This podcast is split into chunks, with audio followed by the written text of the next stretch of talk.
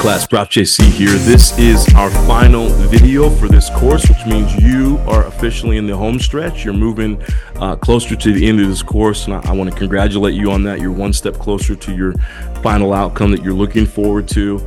Um, today, I can't think of a better law to kind of leave you with. We started off, I think, with one of my favorite laws, with one of the most important laws, which is the law of the lid. And I was actually sharing with somebody the other day how that law scares me the most because it's it you know the reality of that is it, my my deficits, right? Who I am as a person. There's another class I'm teaching about integrity right now and how how integrity is just our character. Who I am as a person, it will either uh, elevate the people around me or will hold back the people around me, and that scares me to death the idea that I could be a person who holds back other people from reaching their full and highest potential. Uh, that is not something I want to be. But we've all worked for someone like that. We've all, maybe we've had teachers like that. We've had coaches like that, professors, whatever it might be, bosses, managers. Maybe we've been in relationships like that where, where the other person that we're with is not helping us to reach our full and highest potential. In some ways, they're holding us back because of their own issues, whatever those issues might be. So we started with that and then we kind of worked our way through. And today we're going to talk about the law of empowerment, which is great because it, it, it really is like the, the, the, the cousin, like the close cousin of, of the law of the lid, right? Both of these things go hand in hand. And I think your leadership lid right? And we talked about this. A lot of people are really committed to their personal success, but it, that doesn't matter. No one, no one's going to follow you because you are personally successful or because you look good or because you've got a, a nice style about you, whatever it might be. People will follow you based on what we're going to talk about today. Are you able to empower them? Right? Are you able to help them get to where they want to go? And the bigger the dreams, I, I, I just heard this the other day I should have written this down. If the bigger the dreams the people have around you, the bigger you have to be, or they're going to go find someone else to work for. Or eventually, you know, and, and, and what a great thing, you know, they're going to go out and start their own company. But if they're a person who doesn't want to start their own company, doesn't want to start their own nonprofit, whatever it is, that doesn't want to be the CEO, but they want to work somewhere where they can go where the sky's the limit, but they want to work within a company. You have to be the kind of leader who builds the kind of systems and builds the kind of organizations where a a, a level 10 can walk in and and still feel like they have something to strive for. At, at some point, I've talked about this on the podcast. I don't know if I've talked about it in this class or not. And I really wish that I would have recorded this or I would make copies or and I'm still going to try to find this. But there's there's a company that I was studying. It, they're a waste management company and I want to say they're based out of Brazil or South America, something like this. But they were so, so commit, but don't quote me on that. Okay. I'm I'm I'm still trying to find this. It was like a case study I read at some point. They were so passionate about uh, people development and leader development. What they did was anytime someone reached a certain level, okay, within the company, and maybe they were ready to become an executive vice president or senior vice president or whatever it is that next step towards president.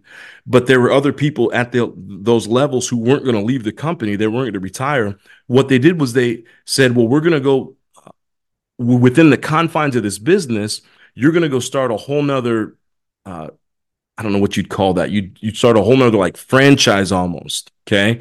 So you'll take what we're doing here and we're just going to give you a whole new market and you're going to take that and you're going to go start that market, but you're still going to collect your salary, all this kind of stuff. You'll still have the money of the company behind you, but you'll be able to do this. How cool is that? Right. As opposed to saying, well, you're always going to have a lid here to say, well, our company now will grow because we're so committed to people development and leader development uh, that we're going to if we get too small here, then we're going to go ahead and send you out. Okay, we're we're going to send you out to these other, uh, you know, to these other to these other locations, and these other people, uh, you know, the these people who are trying to go to the next level, they have room to grow, right?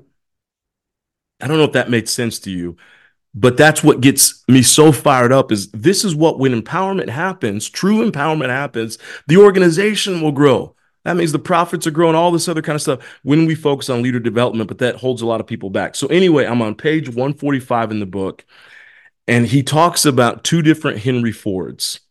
Okay. Uh, so you can read the stories about what he's talking about with two different Henry Fords. But we get to 145, and here's what he has to say. He says this both Henry Fords failed to abide by the law of empowerment. Rather than identifying leaders, building them up, giving them resources, authority, and responsibility, and then turning them loose to achieve, they alter, um, they alternately encouraged and undermined their best people. Their insecurity, and I've actually read a story about this before. I read a book on this that talked about the younger Ford and how it was really tough for um, is re- uh, really tough for him to empower people. Their insecurity, I want you to remember that word. Their insecurity made it impossible for them to give power to other people. Ultimately, it undermined their personal leadership potential, created havoc in the lives of the people around them, and damaged their organization.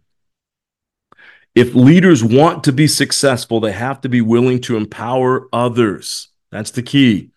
I like the way President Theodore Roosevelt stated it. The best executive is the one who has sense enough to pick good people to do what he wants done, and then the self restraint enough to keep from meddling with these good people while they do the work. That's the key.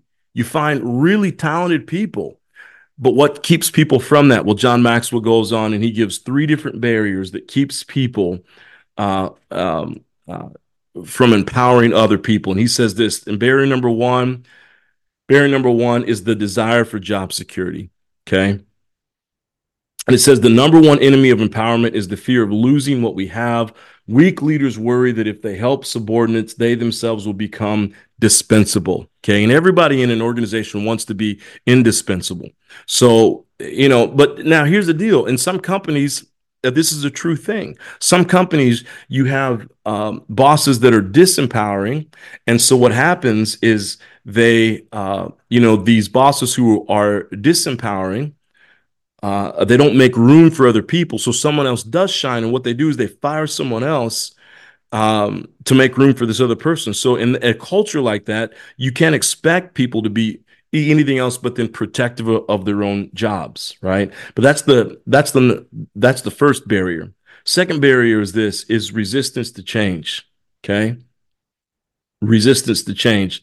And then it says here, most people don't like change. That's a fact. Yet one of the most important responsibilities of leaders is to continually improve their organizations. As a leader, you must train yourself to embrace change, to desire it, to make a way for it. Effective leaders are not only willing to change, they become change agents. This scares a lot of people, the idea of change, because change means you have to get better, means the people around you get better. You're constantly improving. Okay. And that's one of the scariest things when we think about the marketplace. It is constantly evolving because the needs and wants of people are constantly evolving. And so we've got to be on the forefront of AI now, right? That scares the living daylights out of a lot of people. It scares the living daylights out of me, right? I'm imagining one day there's going to be, you know, uh, there's going to be AI, you know, person of a guy with curly hair sitting in front of you, brown guy with curly hair you know, talking, but it's going to be a cartoon, and and that cartoon is going to call itself Prof JC, right? But I'm going to be out of a job, but the but the cartoon's going to be doing this, right? But you know what? I can't worry about that. I've just got to be changing. I've got to get better. Another class we've talked about that.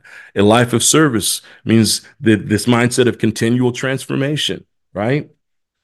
But that keeps people from empowering other people. And then the third barrier to empowerment is lack of self worth. That's deep. We talked about that earlier. Insecurity. John Peers observed, uh, "You can't lead a cavalry charge if you think you look funny on a horse." And it goes on to say self conscious people are rarely good leaders. They focus on themselves, worrying how they look, worrying what other people think, whether they are liked. They can't give power to other people because they feel that they have no power themselves. And you can't give what you don't have. The best leaders, John Maxwell goes on to say, have a strong sense of self worth. They believe in themselves, their mission, and their people. As author Buck Rogers says, to those who have confidence in themselves, change is a stimulus because they believe one person can make a difference and influence what goes on around them. These people are the doers and motivators.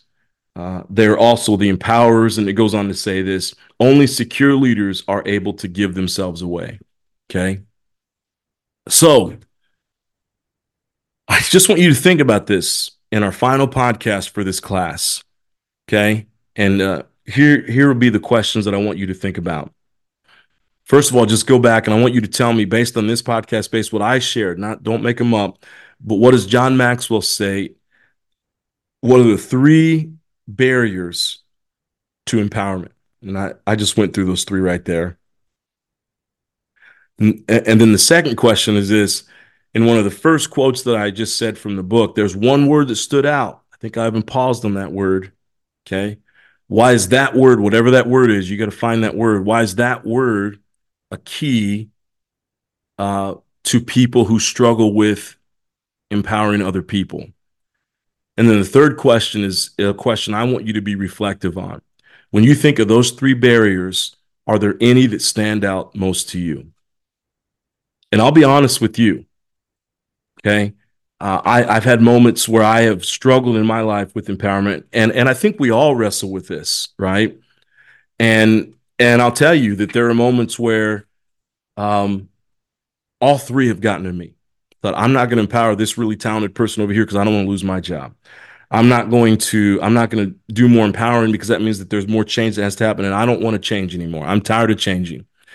But the last one is the one that probably has gotten to me the most in my own life is that uh, you know if i'm honest with you you know learning and growing how, how to grow in confidence how to grow in my own sense of self-worth and who i am and not be worried about everybody else around me to understand that if i just reach my full and highest potential i, I don't have to worry about other people okay i i can now be happy for other people as they reach their full and highest potential and i'll tell you this at 44, it is something I've worked hard on. And I will tell you, I've never experienced more of that than I have in the last two to three years, two to three, four years. And it's because of lots and lots of inner work that I've had to do in my own life. But I'm reaching a place because I'm focused more on my own journey and I'm really happy kind of where I am in life and where I'm going, then now I can see other people succeed. And I'm not too worried about that. I, I don't, you know, I still have those tings of jealousy. I still have those pangs of envy right? But now what I try to do is say, hey, don't get jealous, just get better, right? So if I see someone who's got something that I want, I say, man, they've got a, okay, well, how did they get there? Right. And what can I do to step up my game a little bit more versus, well, how do I attack that person, bring that person down, gossip about that person, whatever it is, right?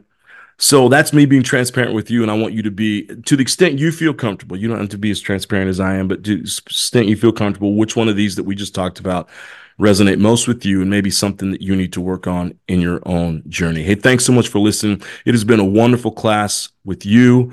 And uh, I hope that this has added value to you. I hope these podcasts have added value to you.